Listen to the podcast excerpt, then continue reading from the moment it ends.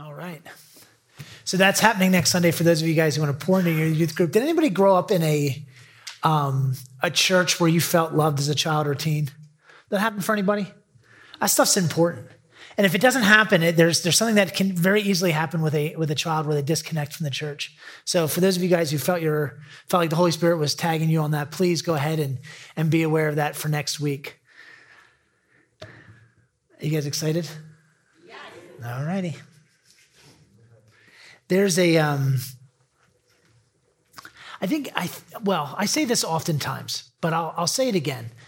Um, we we our our vision statement here is to know love and become love. It's not like a, some catchy thing where we're saying the same thing twice. Like that really is our our mission and our goal. And as Christians, that should be your goal, right? The the process that you're involved in with the Holy Spirit to actually be to step into full Christ likeness is something that you are voluntarily engaging in or you're not.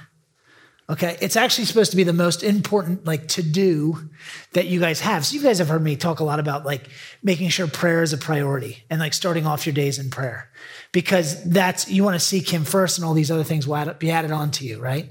And so then there's a, a list of values out there. I don't know if you guys have ever seen that in our, in our lobby but the reason we have those those values at this church is because those that's how humility expresses itself. So we're a community that's engaged in humility because humility draws the grace of god Okay, I want as much of his kindness as possible upon me so that I can impact other people and upon me just because I need it, right?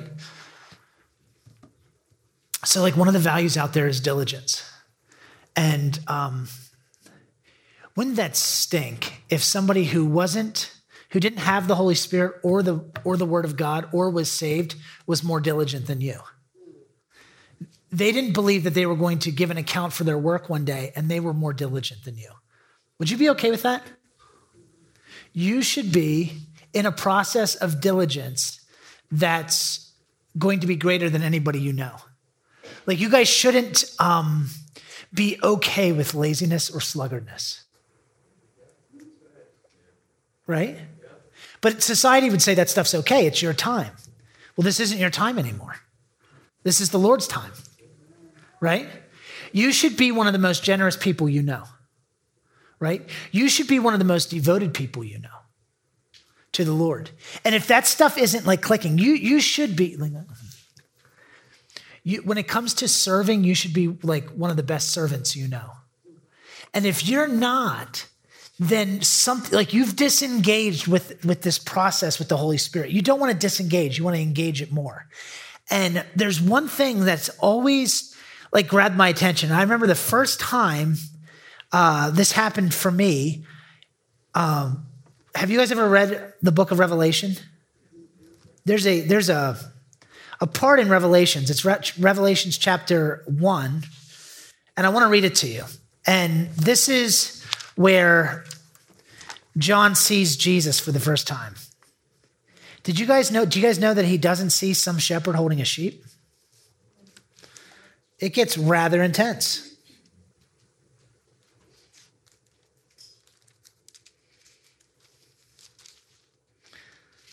All right. I'm going to read from Revelations chapter 1, verse 12. And if you guys want the full effect, you can go ahead and close your eyes. And I'll read this to you from the New American Standard Version. And you guys can try to see this in your mind because John turns around and sees the one who's speaking to him. And this is what he sees.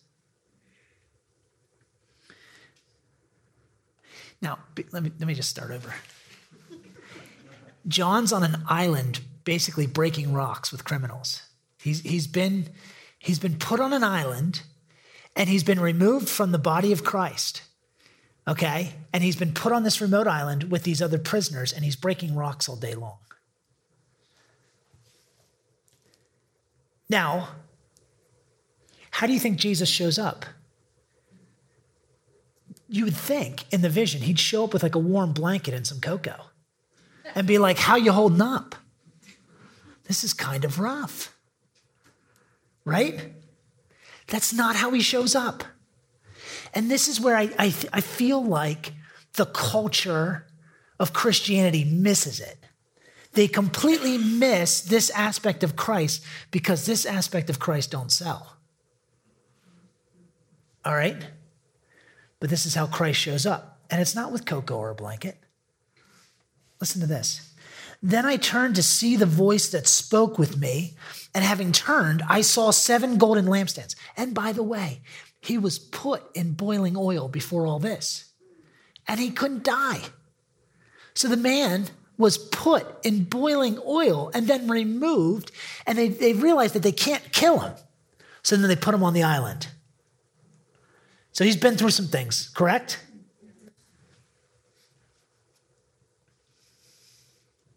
I saw seven golden lampstands, and in the midst of the seven lampstands, one like the Son of Man, clothed with a garment down to his feet and girded about the chest with a golden band. His head and hair were white like wool, as white as snow, and his eyes were like a flame of fire. His feet were like fine brass, as if refined in a furnace, and his voice the many, the sound of many waters. He had in his right hand seven stars, and out of his mouth went a sharp two edged sword. And his countenance was like the sun shining in its strength. And when I saw him, I fell at his feet as dead. And that, isn't that wild? Now, I don't know whether he collapsed forward or backward or, or what happened in this vision. But he laid his right hand me on me, saying to me, Do not be afraid. I am the first and the last.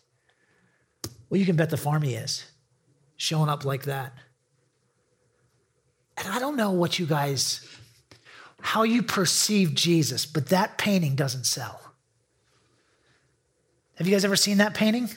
There is a painting like that. I've seen it. It is wild. It, he looks like a mad scientist in that painting, and he's got white hair, and it's completely out, and there's thunder, and there's a giant sword coming out of his mouth. It's wild. Eyes, flames of fire. And and oftentimes what you end up seeing in the word of God is you actually actually see this word being referred to as a sword. And then what the culture will try to teach you is that it's a shield. But this word is not a shield. This word doesn't protect you. God does. God is your God and your shield. And your faith is a shield. But this word is not a shield, it's a sword, and it's sharp, and it's sharper than any two edged sword. And it actually cuts to the very heart of who you are and lays you bare in front of the Lord. Isn't that wild? But people, and I'm telling you guys, like there's some things that this says in the book of Revelations. Let me just read one to you. It's in Revelation 2, and it's verse 13. And he's writing to the churches. And this is so interesting to me because, man, like these churches are being persecuted. we we, we cannot fathom what they've been through. Friends, families eaten by lions, pitched and tarred and lit on fire to light up gardens, right? Wild what these people have been through. And you would think that when Jesus writes them a letter, that he would come with a blanket and some cocoa and maybe a foot rub. He doesn't show up to the churches that way either. Do you mind if I read you one of these things? And so you've got to understand these churches, they're in home churches. It's the, you know, first century. Towards the end of it, there are these house churches everywhere, all over the city. You're probably in groups of 25, 50, and 100. They might be in a house, they might be hidden, but they're led by an elder. And this, they're passing around this letter, and copies of this letter are being written so that all the house churches could read it. And then this one in particular, it says, "Into the angel of the church in per- Pergamos." So in this town of Pergamos or this city, they're reading copies of this letter. And let's just pretend that you're in the audience, right? And, and, and the elder of the church is about to read the letter. It's a direct revelation in which the church was called out by name, and Jesus is speaking. So that's a pretty intense Sunday to hear directly what the Lord wants to say to you personally as a city in that time, in that era. Are you guys ready?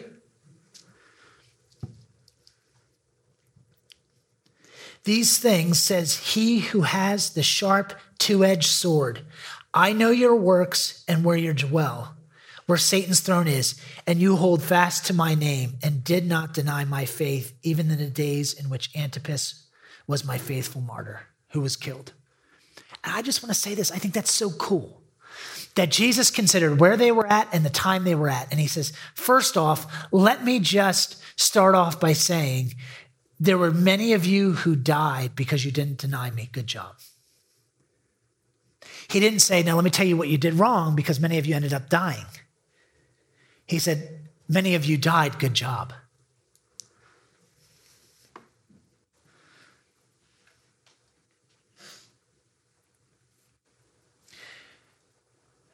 my faithful martyr who was killed among you where Satan dwells. But I have a few things against you.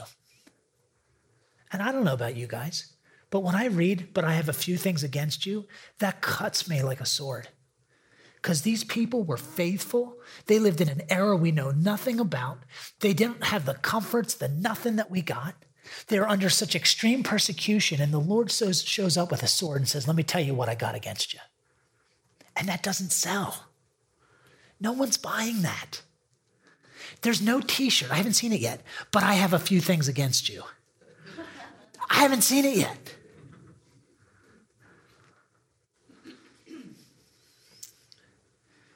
When I, when I read that, I'm like, now there's some men and women of God who, in their intensity for him, because they're intense for him, don't need the cocoa and the blanket and the foot rub.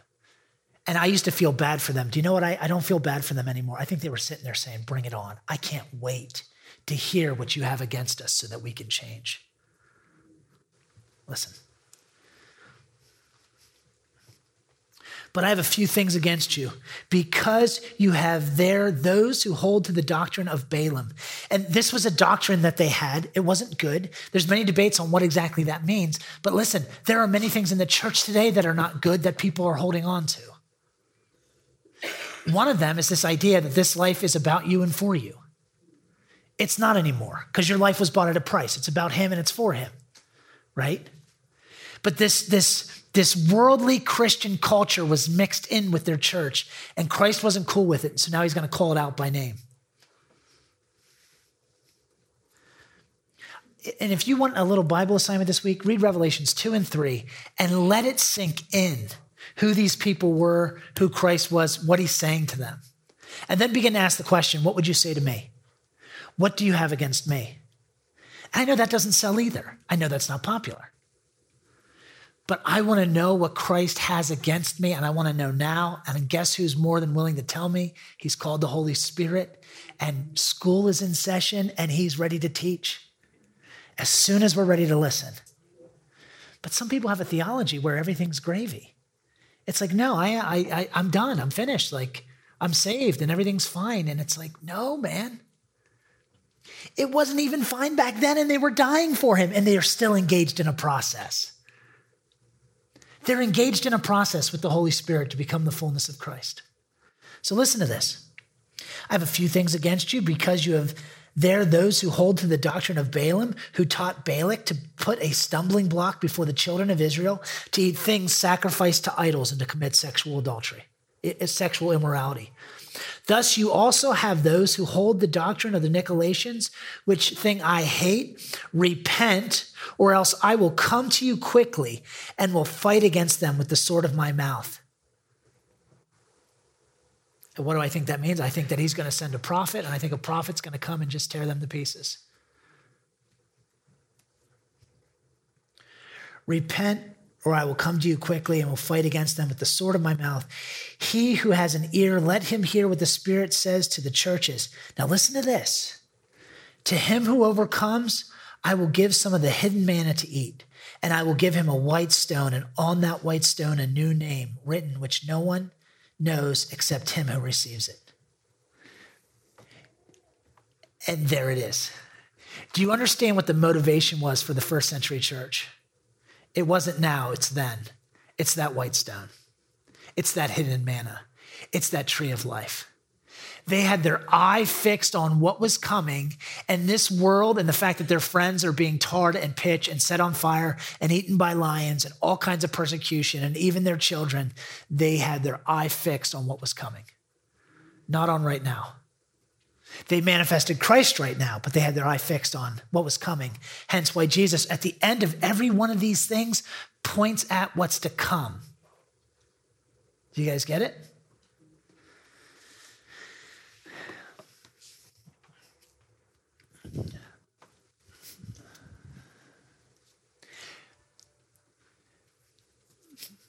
There's this curse in Jeremiah, okay? Cursed is the one who trusts in flesh, for he will be like a bush in a dry desert. Okay? That word trust, but it says, but then he goes on to say, Blessed are those who trust in the Lord, for they will be like a tree planted by a river and some other stuff that I can't quite remember. But what he puts forth is this word trust, and this word trust means to find comfort, to find shelter, to be provided for. So I want to say all this before we get started. This, this, th- these printed English words that are on this in this book, it's a sword, and it will cut. But as far as provision, as far as care, as far as comfort goes, your God and your shield is the Lord. The Holy Spirit is a comforter. But I think what we do oftentimes, if we've been taught by this weird Christian culture, is well, here, go to the word and find refuge. This will be a shield for you. This is not a shield. It's never referred to as a shield, it's always referred to as a sword. These words are only powerful based on the time you spend with the Lord. Your relationship with the Lord is what gives these words life. Now, these things are living apart from your faith. So I'm not saying you need to give them life. They are living, but they don't get activated without faith. And that's why your relationship with God is so important. I've seen people at their worst, and what I mean is in the worst circumstances, and they're quoting scriptures apart from the Lord, hoping that if they say these words, that they will protect them. It's not a shield. You have a shield of faith, but there is the sword of the Spirit, which is the Word of God. And if we would be cut by this word more often, we wouldn't need that shield to use it as a shield. I'm not saying you wouldn't need God or your faith. That's not what I'm saying. But if we would allow this word to cut us, let me put it this way Hebrews puts it just so clearly.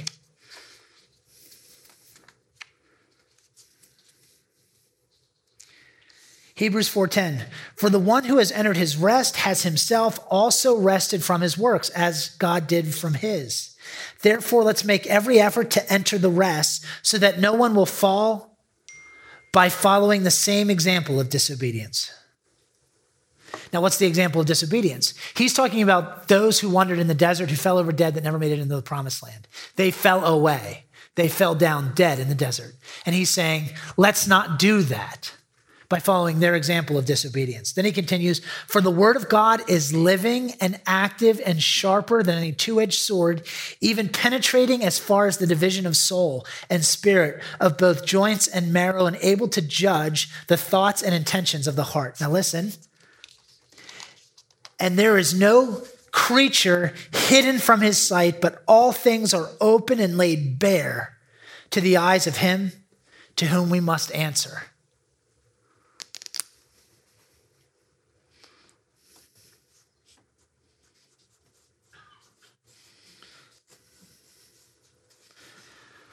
There's two different kinds of time of need. And I want to invite you guys into the higher time of need this morning. Okay? And I love this. Do you guys remember when I said that in, in 1 John chapter 4, it talks about, and on that day you can have confidence to approach him because in this life you have become like him? That's 1 John chapter 4. On the day of judgment, you're going to be able to approach Jesus because in this life you have transformed yourself into his likeness. Whose responsibility is that? Yours. Who's going to partner with you? Holy Spirit. Right? But while you're here right now, let me tell you why you can have confidence. Therefore, since we have a great high priest who has passed through the heavens, Jesus, the Son of God, let's hold firmly to our confession, for we do not have a high priest who cannot sympathize with our weakness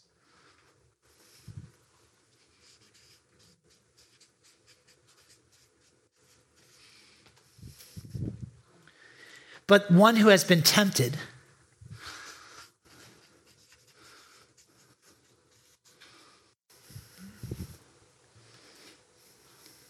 In all things, just as we are, yet without sin. Therefore, let's approach the throne of grace with confidence so that we may receive and find grace for help at the time of need.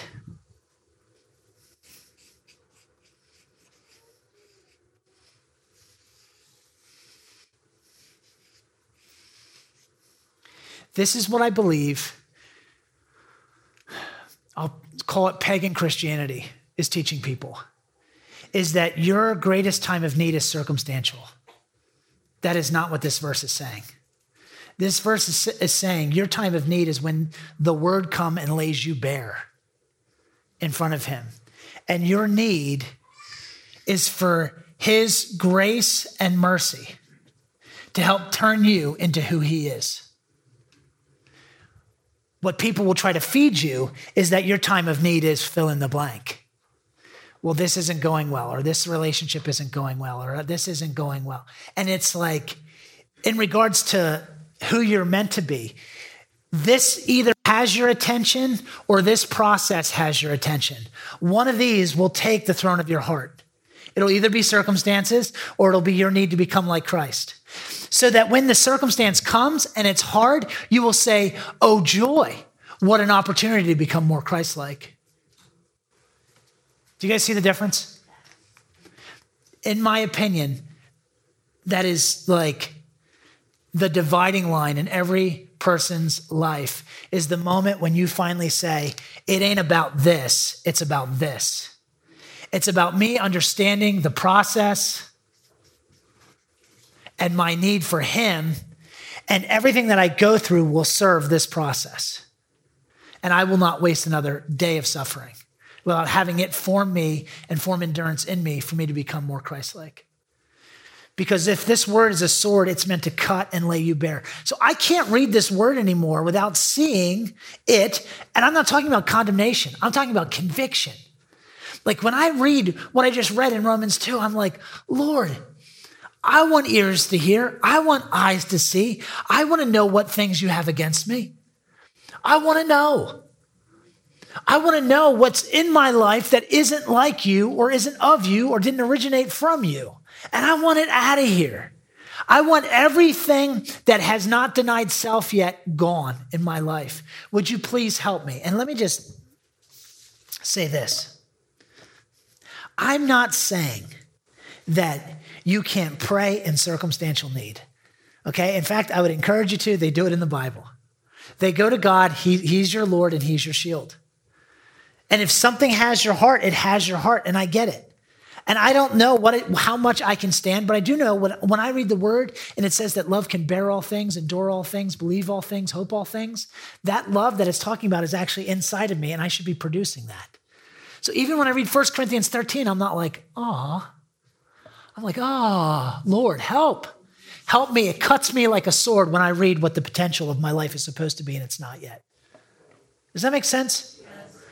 But people want to hallmark this whole word. It's not a hallmark card. Did you read that description of Christ?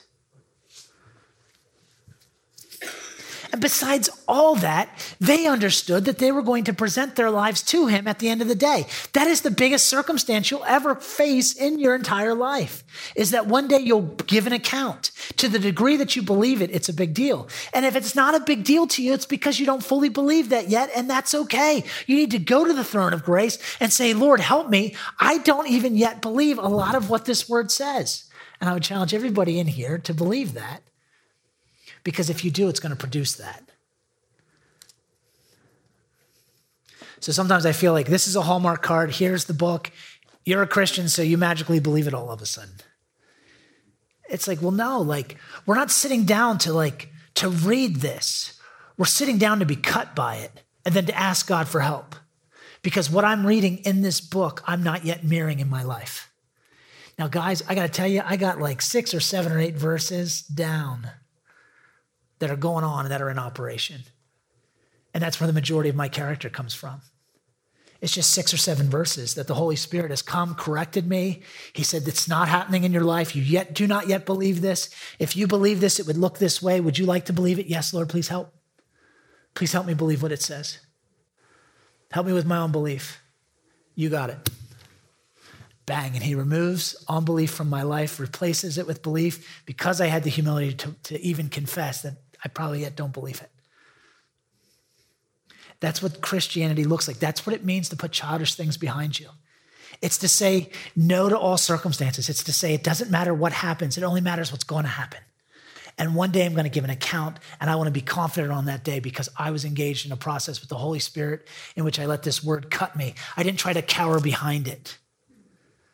I read it. I didn't leave all the bad parts for my neighbor. I didn't read the Proverbs and say, I know a fool. I know a fool or two.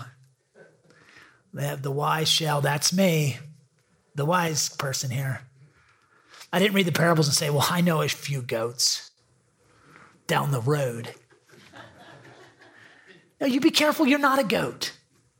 You let the parables cut you. You let the Proverbs cut you. You let the Old Testament cut you. Those guys didn't even have a Bible. And they're just blindly following the Lord in whatever it is that He says.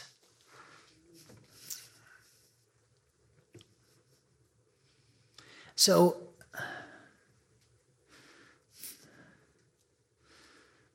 you know, there, there came a point, there just came a point, um, and I don't know when it was, like, I could maybe pin down a year that it happened, but where I just stopped complaining.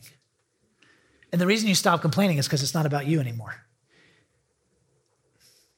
Where I stopped needing things to go my way or letting things dictate my heart and how I was going to be in the day. I'm going to be a certain way, and it's not because things are going a certain way. It, it's because I spend time with the Lord and I have the joy of the Lord, and and it's not about this life anyway. It's about what this life is producing, so that I can present it one day to the person who made it all in the first place. But man, if that thing isn't real for you, you're going to remain in a place where you're going to always be in a time of need, and that need is going to be driven by circumstances. And I'm not saying, so feel bad if that's you. Man, that's all of us at some point.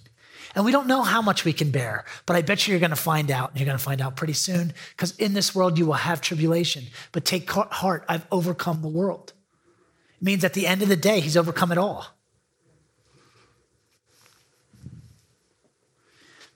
This book isn't a shield, it's not something that we're reading to protect us. The Lord is your protector, the Lord is your shield. This is a sword, and these are his words. And when you read these words and you let them cut you, I mean, when was the last time this word actually cut you? When you weren't just reading it. And, and like, I, I'm the first one, I'll admit guilt. I can read this word and not be cut by it. I'll just pick something out here.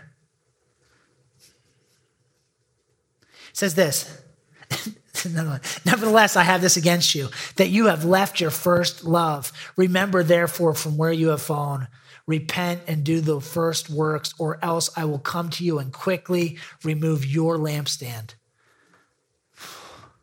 Whoa. Lord, am I doing that in any way in my life? Have I, I forgotten my first love? Is there, is, there, is there anything in my life that isn't pleasing to you? Like, I, I don't want you to remove anything that you've given from me. Well, the Lord would never remove anything. Where do these people get their theology? Well, well, you can't fall away. Be careful not to fall away. We don't have to be careful. You can't fall away. Well, thank you for correcting the word. You might want to call the NIV and let them know.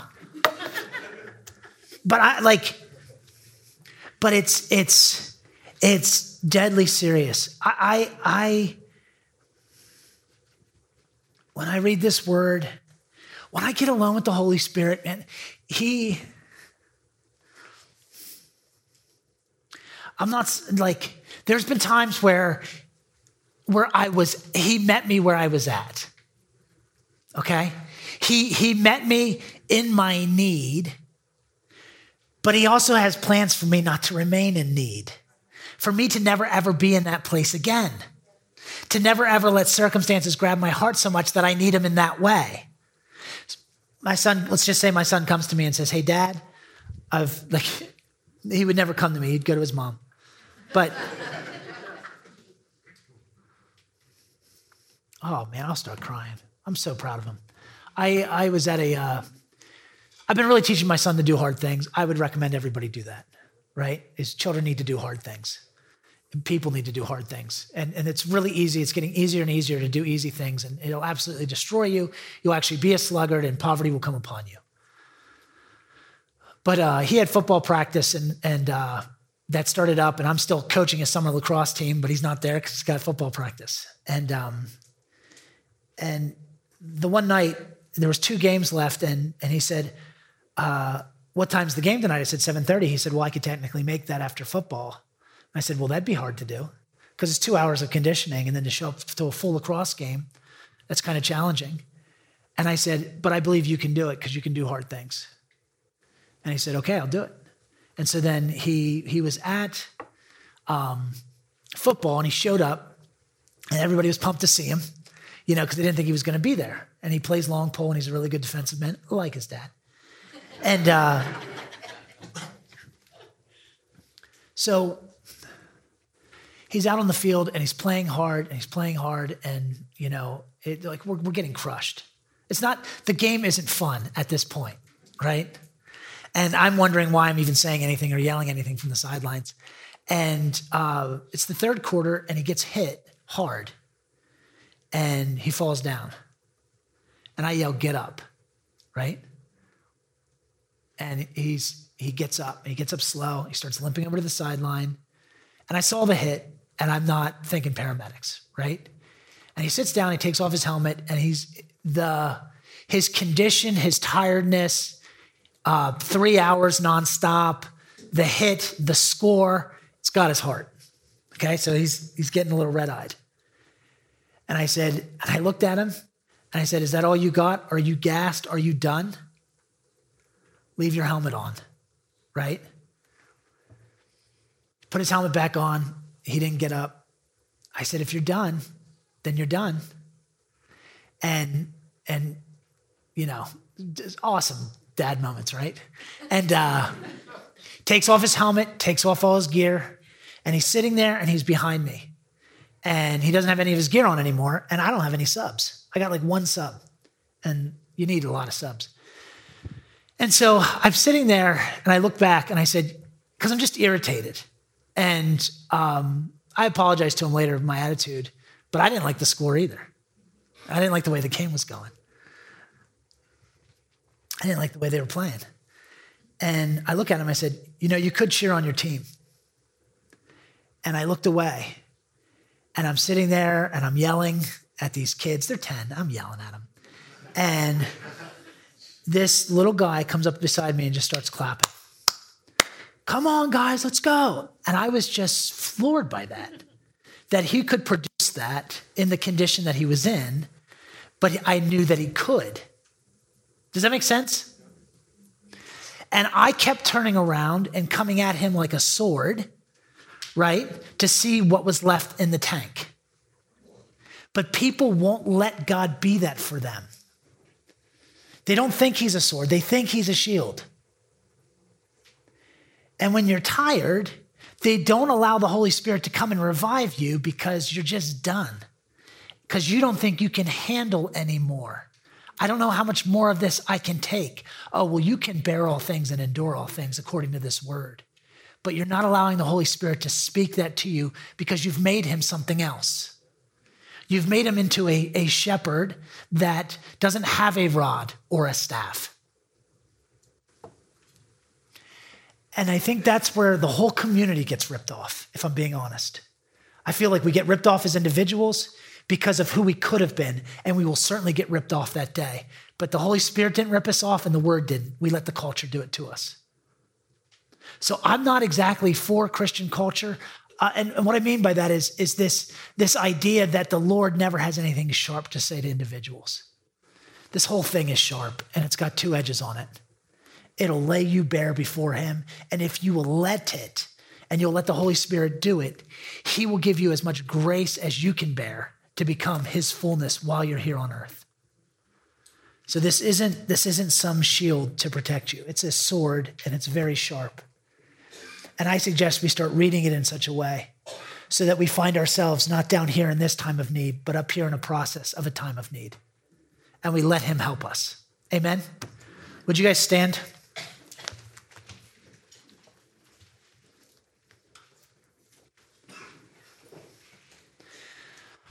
I'm um, recently the Lord has challenged me in in what I can bear and what I can actually do, and um, he's he's confronted me in my own diligence, and he's been doing that for a few months now. And um, the leadership workshop that's coming up, a lot of you guys said some things to me about the last sermon, how that really impacted you. I, I got to tell you, if you really want it to impact you, if you really want to become more of a diligent person, there's a leadership workshop that's coming up. It's August 7th from 6 to 8 and August 14th from 6 to 8. If anybody in here knows that you could be more diligent than you currently are, I can promise you you'll get the tools you need to become that.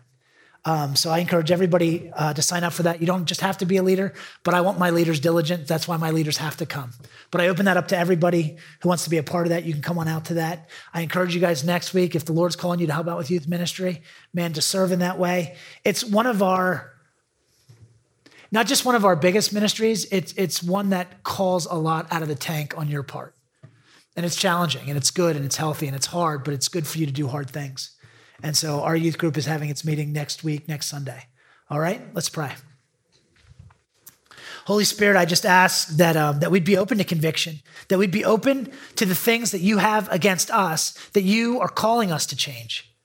And I'd ask if there's any spiritual blindness in here, if anybody has turned you into what they would want instead of who you are, that that image would leave in Jesus' name. We thank you for this sword. We thank you for how sharp it is. Let it lay us bare in front of you that we might come to you for grace, that we might be transformed into the likeness of your Son, Jesus Christ. Amen. God bless you guys. Have a great Sunday.